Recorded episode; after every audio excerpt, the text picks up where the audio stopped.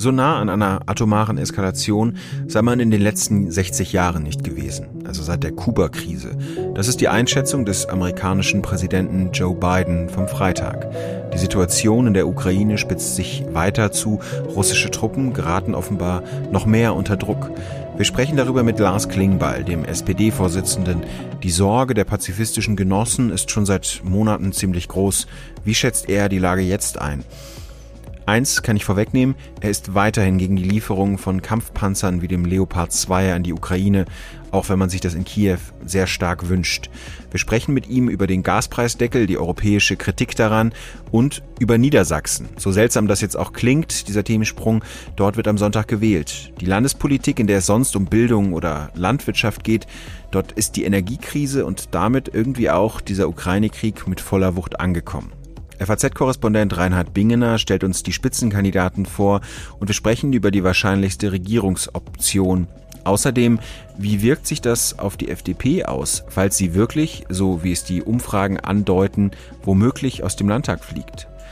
Damit willkommen beim FAZ-Podcast für Deutschland. Ich bin Timo Steppert. Heute ist Freitag, der 7. Oktober 2022.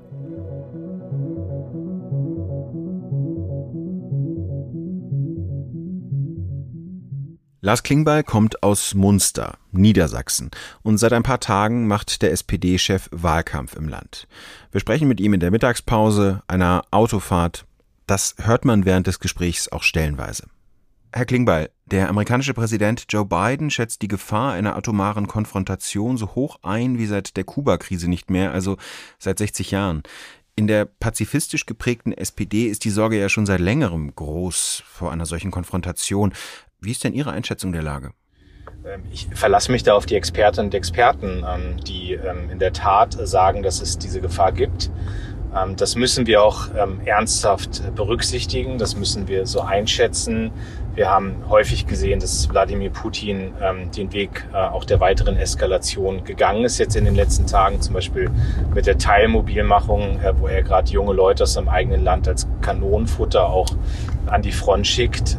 Die Frage ist ja, ob die Drohung, die Putin und auch äh, Teile seines Kabinetts jetzt seit Tag eins des Kriegsausbruchs machen, ob die bei uns dazu führen, dass wir sagen, wir weichen von der Unterstützung der Ukraine ab und äh, das werden wir nicht tun. Das ist für mich auch völlig klar, dass wir das nicht tun werden. Und trotzdem muss man eben sehen, dass Wladimir Putin mit dem Rücken an der Wand steht hm, und dass es jemand ist auf der anderen Seite, der, der jetzt immer weiter die Eskalation noch vorangetrieben ist das dann letztendlich auch ein Grund dafür? Sie hatten ja bislang längere Ausbildungszeiten genannt, was zum Beispiel die Zurückhaltung betrifft bei der Lieferung von Leopard 2 Panzern. Müsste man das jetzt womöglich überdenken? Also der Krieg wird einfach noch länger anhalten. Sollte man jetzt einfach nicht schon mal anfangen mit der Ausbildung ukrainischer Soldaten oder bleiben Sie bei Ihrer Zurückhaltung, was diese Waffenlieferungen an die Ukraine betrifft? Na, da bitte ich erstmal, dass wir bei dem bleiben, was ich gesagt habe. Ich habe darauf hingewiesen, dass in Deutschland die Ausbildung am Leopard 2 ähm, sehr lange dauert und mehr habe ich gar nicht auf einer öffentlichen Veranstaltung gesagt. Es war weder ein Grund dafür noch dagegen, dass bei den Waffenlieferungen bleibt das, äh, was wir seit Tag 1 sagen. Deutschland hat eine jahrzehntelange Zurückhaltung aufgegeben, was den Export und die Lieferung von Waffen in Kriegs- und Krisengebiete angeht. Deutschland ist mittlerweile der drittgrößte Waffenlieferant in die Ukraine und wir werden täglich diesen Konflikt bewerten und gucken, was wir noch mehr tun können. Die Verteidigungsministerin war jetzt gerade in Kiew, hat nochmal die weitere Unterstützung auch durch die weitere Lieferung von Panzerhaubitzen zugesagt. Das ist sozusagen der Weg, den Deutschland seit Tag eins dieses Krieges geht ähm, und den unterstütze ich.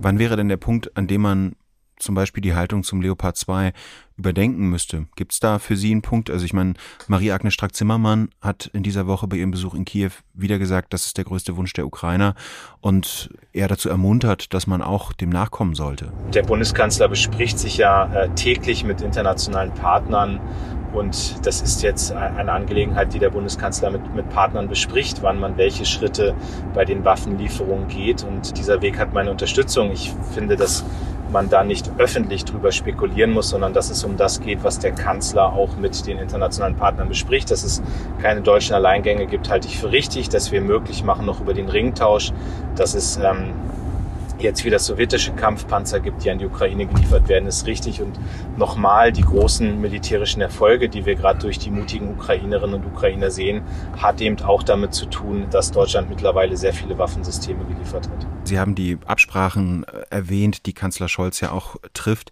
Gerade dafür, die fehlenden Absprachen, wird er jetzt in Prag kritisiert, dass nämlich Deutschland mit dem Doppelwumms, den der Kanzler angekündigt hat, dem Entlastungspaket für Unternehmen, das Gleichgewicht des europäischen Binnenmarktes aus dem Lot bringen würde. Da gab es gestern vielfach Kritik von europäischen Nachbarn. Ziel der Ampel war ja eine stärkere europäische Integration. Wie kann Deutschland denn jetzt in Europa solidarischer sein? Ah, es ist, glaube ich, gut, dass man da jetzt miteinander redet, ähm, weil mich hat diese Kritik schon ein bisschen verwundert. Es gibt viele andere europäische Länder, die ja schon beispielsweise ein Gas- oder ein Stromdeckel umsetzen. Die sind weiter als wir und jetzt äh, ziehen wir nach, haben auch eben gesagt, dass wir jetzt das 200 Milliarden Paket nehmen, um den Gaspreis runterzudrücken, den Wärmepreis runterzudrücken. Das halte ich für absolut richtig, dass wir das machen und tun das äh, genau wie andere europäische Länder jetzt auch. Und alle müssen sich auch bewusst machen, dass ähm, ein ein Deutschland, das ökonomisch stark dasteht, das jetzt auch die Industrieunternehmen ähm, durch diese schwere Zeit durchbringt, ist ja auch gut für Europa. Also insofern war ich über Kritik da ein bisschen verwundert, glaube aber, dass man das durch den Austausch und den Dialog auch vernünftig miteinander gelöst bekommt. Hätte man das früher stärker auf europäischer Ebene koordinieren müssen? Wissen Sie, die Bundesregierung entscheidet jetzt gerade unter Hochdruck. Äh, wir haben gerade eine Zeit der wirklich multiplen Krisen. Ich glaube, es gab noch nie eine Bundesregierung, die so schnell mit so vielen unterschiedlichen Krisen auch zu Beginn der Amtszeit konfrontiert war und dass der Bundeskanzler jetzt in diesen Tagen mit anderen Staats- und Regierungschefs ähm, unterwegs ist, wo es ja noch gar kein konkretes Modell für den Gaspreisdeckel gibt. Das wird erst dann jetzt in den nächsten Tagen dann kommen durch die Expertenkommission, dass man das da aber auch bespricht, zeigt ja, dass wir, dass wir in einem sehr frühen Stadium, äh, wo es auch noch gar keine nationalen Beschlüsse gibt, dass wir es mit den europäischen Partnern besprechen. Also ich glaube, da müssen wir uns, da müssen wir uns gar keine Vorwürfe machen. Ähm, das ist doch im europäischen Sinne, dass wir Industrie und Arbeitsplätze äh, hier sichern in Deutschland. Das äh, tut Europa gut. Die Alternative wäre ja, dass solche Industrie, dass solche Unternehmen nachher nach Amerika, nach China abwandern. Das können wir als Europäer insgesamt nicht wollen. Am Wochenende berät eine Kommission über die Ausgestaltung des Gaspreisdeckels. Die Wirtschaftsweise Veronika Grimm warnt jetzt schon davor, zu hohe Erwartungen zu haben. Sie haben hingegen deutliche Entlastungen versprochen. Am Sonntag wird ja in Ihrem Heimatland Niedersachsen gewählt. Sind die Entlastungen am Montag immer noch genauso stark und groß, wie Sie sie angekündigt haben? Oder haben Sie da womöglich der Kommission schon was vorweggenommen? Ja, wir nehmen 200 Milliarden in die Hand. Das ist der Beschluss, den es äh, zwischen Olaf Scholz, Christian Lindner, Robert Habeck gibt. Und Sie wissen auch, wie wuchtig diese Summe von 200 Milliarden ist. Ja, das ist eine Summe, die wirklich helfen wird, dass Verbraucher und Verbraucher Unternehmen ähm, durch diese schwere Zeit durchkommen. Und in diesem Rahmen wird sich ja das Modell dann auch zum, zum Gaspreisdeckel bewegen. Also da bin ich fest von überzeugt, es hilft, die Preise massiv zu senken. Und dass wir diesen Schritt gehen, das hat erstmal überhaupt nichts mit irgendwelchen äh, Wahltagen oder sonst was zu tun, sondern es hat was mit der Vernunft zu tun, dass wir sehen, was gerade in diesem Land passiert, dass wir sehen, wie Bürgerinnen und Bürger, wie Arbeitsplätze unter Druck geraten und dass wir sagen, wir werden nicht akzeptieren, dass hier Arbeitsplätze verschwinden und der soziale Zusammenhalt in diesem Land gefährdet ist. Dafür agiert die Ampel und dieser Weg, auch jetzt wirklich eine große, wuchtige Summe Geld in die Hand zu nehmen, ist genau das Richtige, weil bezahlen würden wir es am Ende sowieso, wenn Unternehmen insolvenz gehen, wenn Arbeitsplätze verloren gehen, wenn wir Menschen in Arbeitslosigkeit bezahlen und wenn der soziale Zusammenhalt verloren geht, ähm, dann wären das auch wahnsinnig teure Kosten für Deutschland. Und mir ist es lieber, dass wir jetzt diesen anderen Weg gehen. Die SPD in Niedersachsen liegt 15 Prozentpunkte oberhalb dessen, was die SPD im Bund in den Umfragen erreicht. Und ein Grund, könnte man denken, ist auch, dass Stefan Weil sich in einigen Punkten ja auch immer wieder hm, kritisch gegenüber der Ampelkoalition geäußert hat. Kann man gerade als Sozialdemokrat in den Ländern nur Erfolge feiern, wenn man sich ja auch gegen die Regierung im Bund profiliert?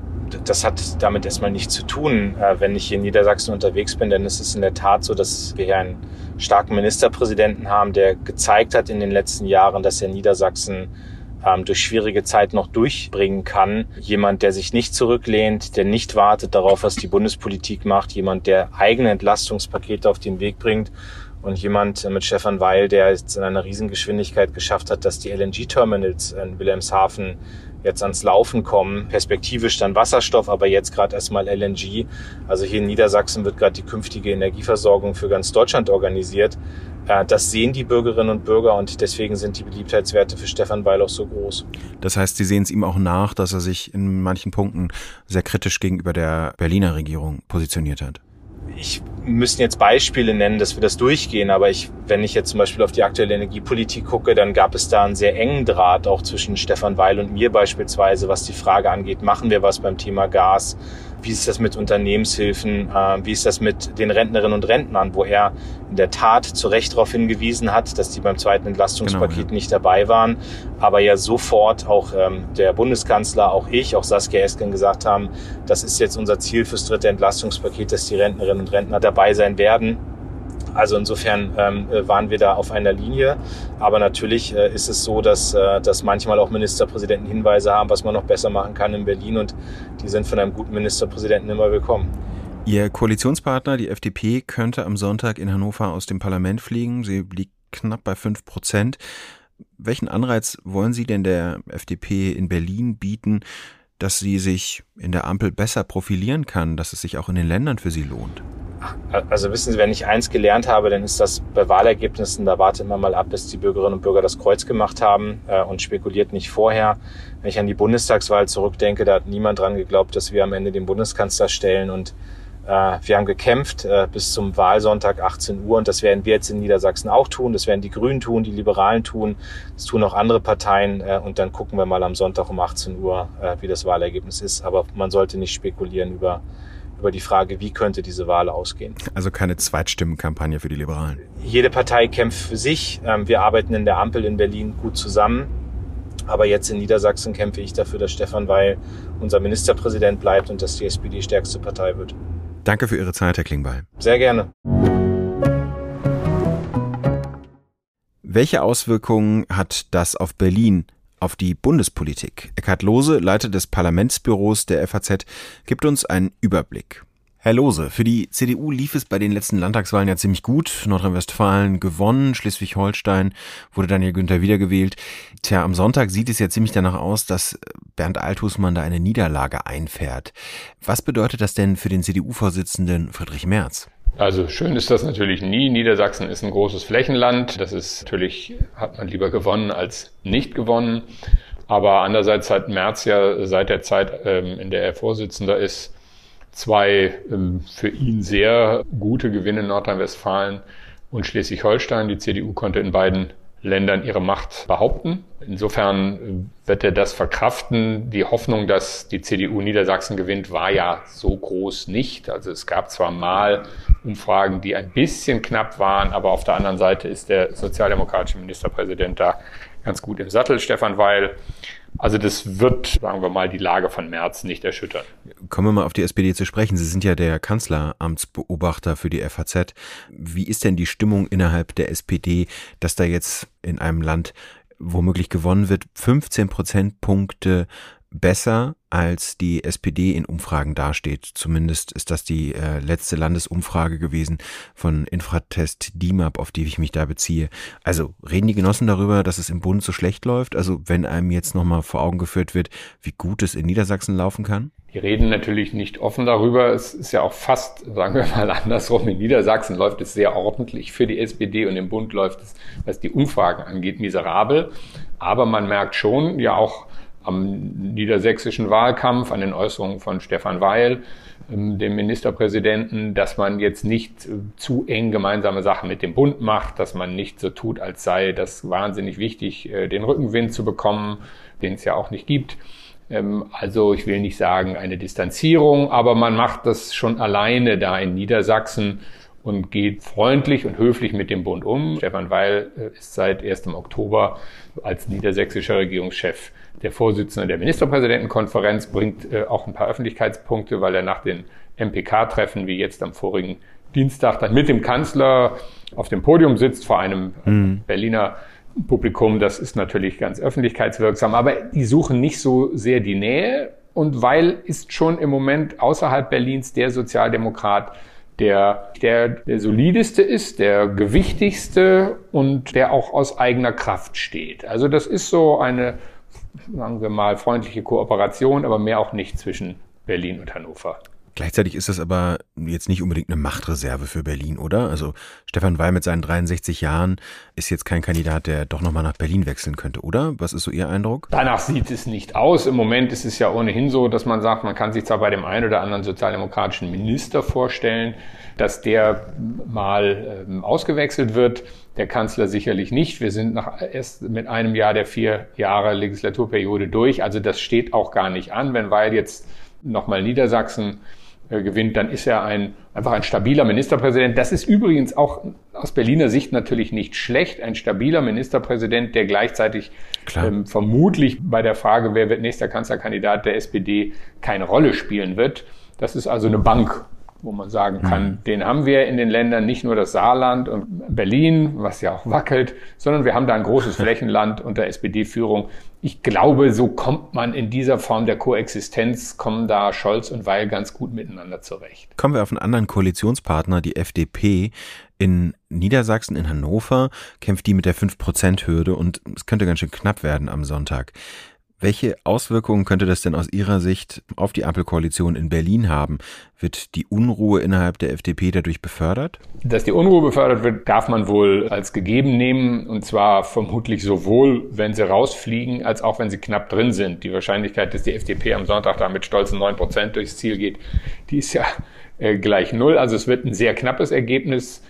Wenn es tatsächlich dazu führt, dass die FDP nicht mehr äh, im Landtag ist, was ja auch die Chancen auf ein rein rot-grünes Bündnis äh, nochmal erhöhen würde, dann wird das sicherlich die FDP noch viel stärker vor die Frage stellen, wo ist eigentlich unser Profil, wenn wir uns die vier Landtagswahlen dieses Jahr angucken, da ist ja keine bisher ähm, also die drei schon, schon hinter uns liegenden, die sind ja alle nicht gut ausgegangen für die FDP. Zweimal Machtverlust in Schleswig-Holstein und in Nordrhein-Westfalen. Es kommen sehr viele der Bundespolitiker der äh, FDP aus Nordrhein-Westfalen. Also da sieht's ja schon schlimm genug aus. Jetzt noch Niedersachsen, wo die FDP nie eine breite Bank war, aber immerhin äh, großes Land. Das wäre schlecht. Also mhm. wir können dann damit rechnen, dass in all den Fragen, also Corona, aber natürlich auch Profilierung im, in der Ukraine-Frage, Umgang mit den gesamten ähm, Entlastungspaketen, mit der Schuldenbremse und so weiter, die wird dann nicht weicher, die FDP eher härter. Aber einen Ausweg gibt's da auch nicht. Also wo soll Christian Lindner hingehen, wenn der jetzt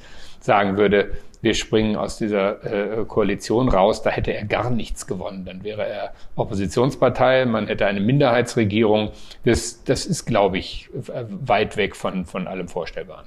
Für die Grünen ist es ein bisschen schlechter als erwartet. Im Sommer noch lagen die bei 22 Prozentpunkten. Jetzt dürfte es deutlich schlechteres Ergebnis werden, auch in Niedersachsen. Ja, so sieht das aus. Ist eben auch immer äh, die Frage, waren vielleicht die Umfrageergebnisse, was ja häufig bei den Grünen passiert, einfach zu gut und ist das, was jetzt mutmaßlich am Sonntag rauskommt, schlicht die Wirklichkeit? Oder aber äh, waren sie besser und rutschen jetzt wieder ab? Aber diesen Rhythmus kennen wir ja. Grünen Wähler sind ja sehr bekenntnisfreudig. Die sagen in Umfragen gerne, äh, wir wählen die Grünen. Das gilt nicht für alle Parteien, so dass also so, eine, so ein Korrektiv am Wahltag äh, üblich ist. Diesmal ist es ein sattes Korrektiv. Aber immerhin, also nehmen wir mal an, es reicht für eine rot-grüne Koalition, wäre das sicherlich auch da eine Stabilisierung, wo man sagt, hm, eine Partei, die jetzt auch gerne, wenn sie im Bund regiert, erstmal in den Ländern verliert, hat gemessen daran ein ganz gutes Jahr hingelegt bisher. Also sowohl in, in Kiel als auch in Düsseldorf da äh, mitregieren zu können, das ist nicht schlecht. Da verkraften die Grünen die paar Prozentpunkte, die sie am Sonntag mutmaßlich verlieren, ohne dass das in Berlin zu größeren Vibrationen sorgen wird. Und als letzter Punkt die AfD, für die sieht's besser aus als bislang. Die könnte auch in Niedersachsen, wo sie bislang nicht besonders gut dastand, ein ordentliches Ergebnis oberhalb von zehn Prozent erreichen. Ist das, tja, Anfang eines heißen Herbstes und sich stärkender Ränder? Ja, das weiß ich nicht. Das ist ja wirklich faszinierend. Die AfD hat ja gerade in Niedersachsen ähm, jetzt aktuell, aber auch über die Zeit einiges getan, äh, um den Ruf einer zerstrittenen äh, und in Teilen auch fragwürdigen Partei äh, sich zu erarbeiten. Das hindert aber die Wähler nicht daran, trotzdem in erheblichem Maße für sie zu stimmen. Das haben wir ja bei der AfD schon häufiger erlebt, dass auch Ausrutscher, da gibt's, sind Fragwürdigkeiten beim Finanzgebaren, ähm, da gibt's spektakuläre Austritte. das ändert alles nichts. Ich glaube, das interessiert AfD-Wähler nicht wirklich oder aber sie sehen es als Teil einer Protestbewegung an, als die manche ja diese Partei noch verstehen. Also es kann sein, dass das schon noch mal ein bisschen Unterstützung und Rückenwind für einen heißen Herbst gibt, aber das wird natürlich in Wirklichkeit in den ostdeutschen Ländern entschieden und nicht in Niedersachsen. Vielen Dank, Herr Lose. Herr Steppert, gerne. Reinhard Bingener ist der politische Korrespondent der FAZ in Hannover. SPD und CDU regieren in Niedersachsen seit 2017 zusammen. Wirtschaftsminister Bernd Althusmann ist der Spitzenkandidat der CDU und möchte Ministerpräsident werden. Das ist bislang Stefan Weil von der SPD und der möchte auch gerne Ministerpräsident bleiben. Reinhard, nimm uns doch gerne mal mit. Wie ging denn dieser Wahlkampf überhaupt los? Ja, der Wahlkampf ging eigentlich schon sehr früh los, äh, nämlich ungefähr zur Mitte der Legislaturperiode hat äh, Ministerpräsident Weil angekündigt, dass er am liebsten äh, wieder zu Rot-Grün zurückkehren würde. Da hat er schon 2013 bis 17 in der Kombination regiert. Und das war im Prinzip der Startschuss schon äh, für die Konstellation, vor der wir jetzt stehen. Ähm, dann zwischenzeitlich hat es immer wieder mal stärker geschwankt. Das ging meistens so mit dem Bundestrend äh, Bundestrend der großen Parteien. Mal lag die CDU klar vorn, dann war es wieder die SPD, die vor, äh, klar vorne lag. Inzwischen muss ich sagen, jetzt zwei Tage vor der Wahl sehe ich persönlich die SPD ziemlich klar vorne. Ähm, das hat mehrere Gründe. Das eine ist, dass die ähm, CDU keinen wirklich starken Spitzenkandidaten hat und auch nicht, wie erhofft, ähm, von einem starken Bundestrend im Rücken äh, profitiert. Mhm. Die Umfragen sehen die Partei im Moment so bei 27, 28 Prozent, also ziemlich genau auf der Höhe des derzeitigen Bundesniveaus.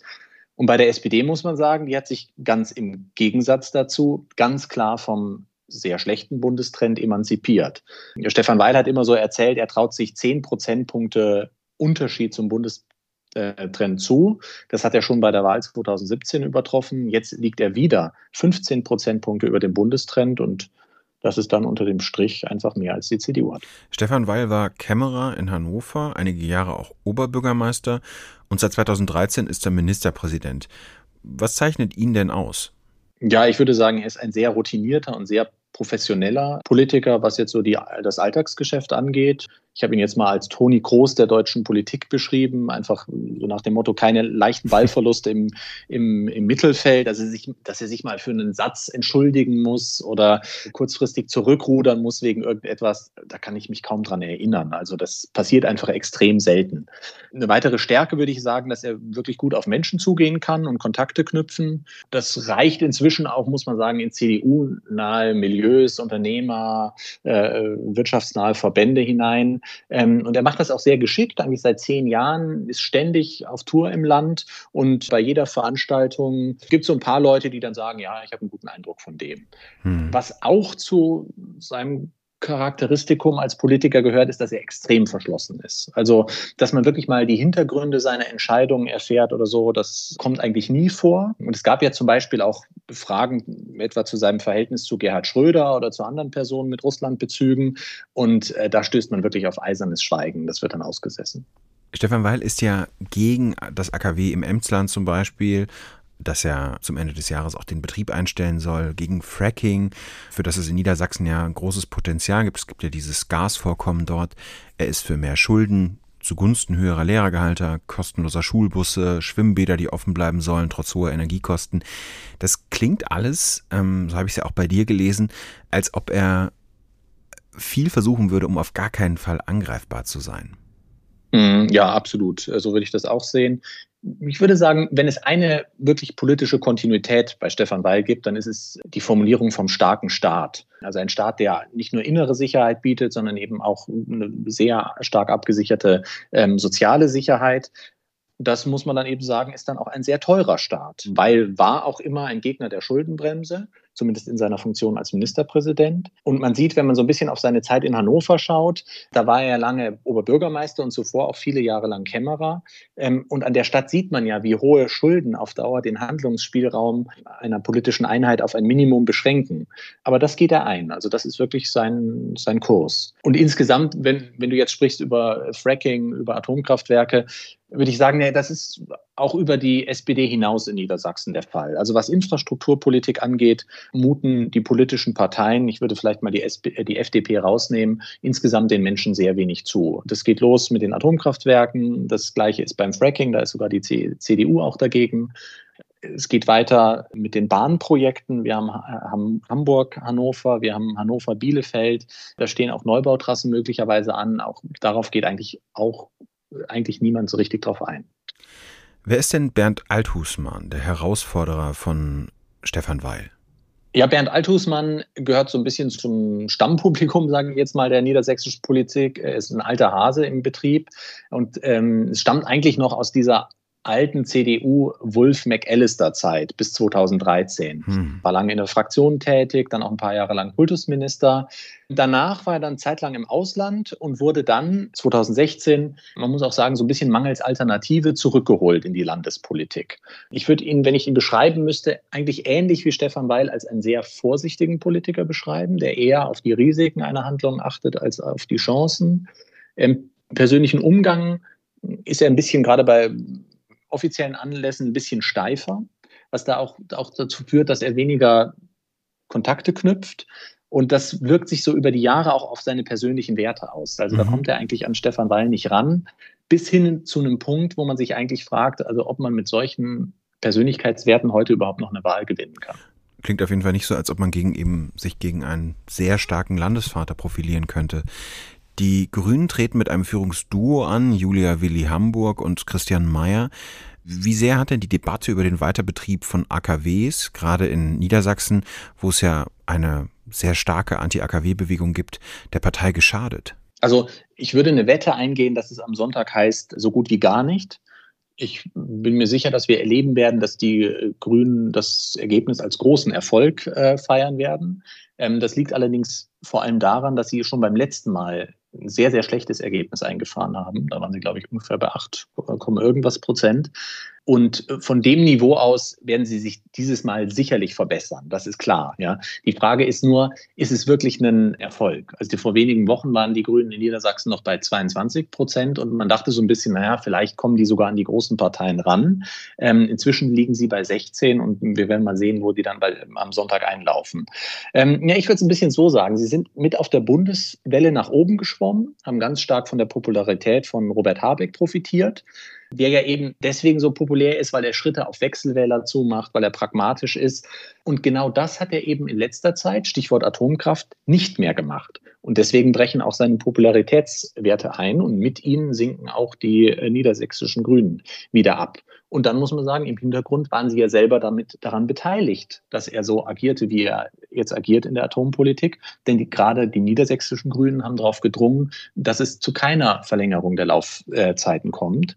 Und indirekt haben sie sich damit vielleicht auch am Ast ihrer eigenen Umfragewerte gesägt. Falls es doch für Schwarz-Grün reichen sollte, also als eine Machtoption, die ja zum Beispiel in Nordrhein-Westfalen im Frühling oder Frühsommer besser gesagt äh, dann ihren Weg fand, wäre das überhaupt eine Option für die niedersächsischen Grünen, dass sie sich eher auf die CDU als auf die SPD einlassen? Mm, nein, also ich, ich habe den Eindruck, nein.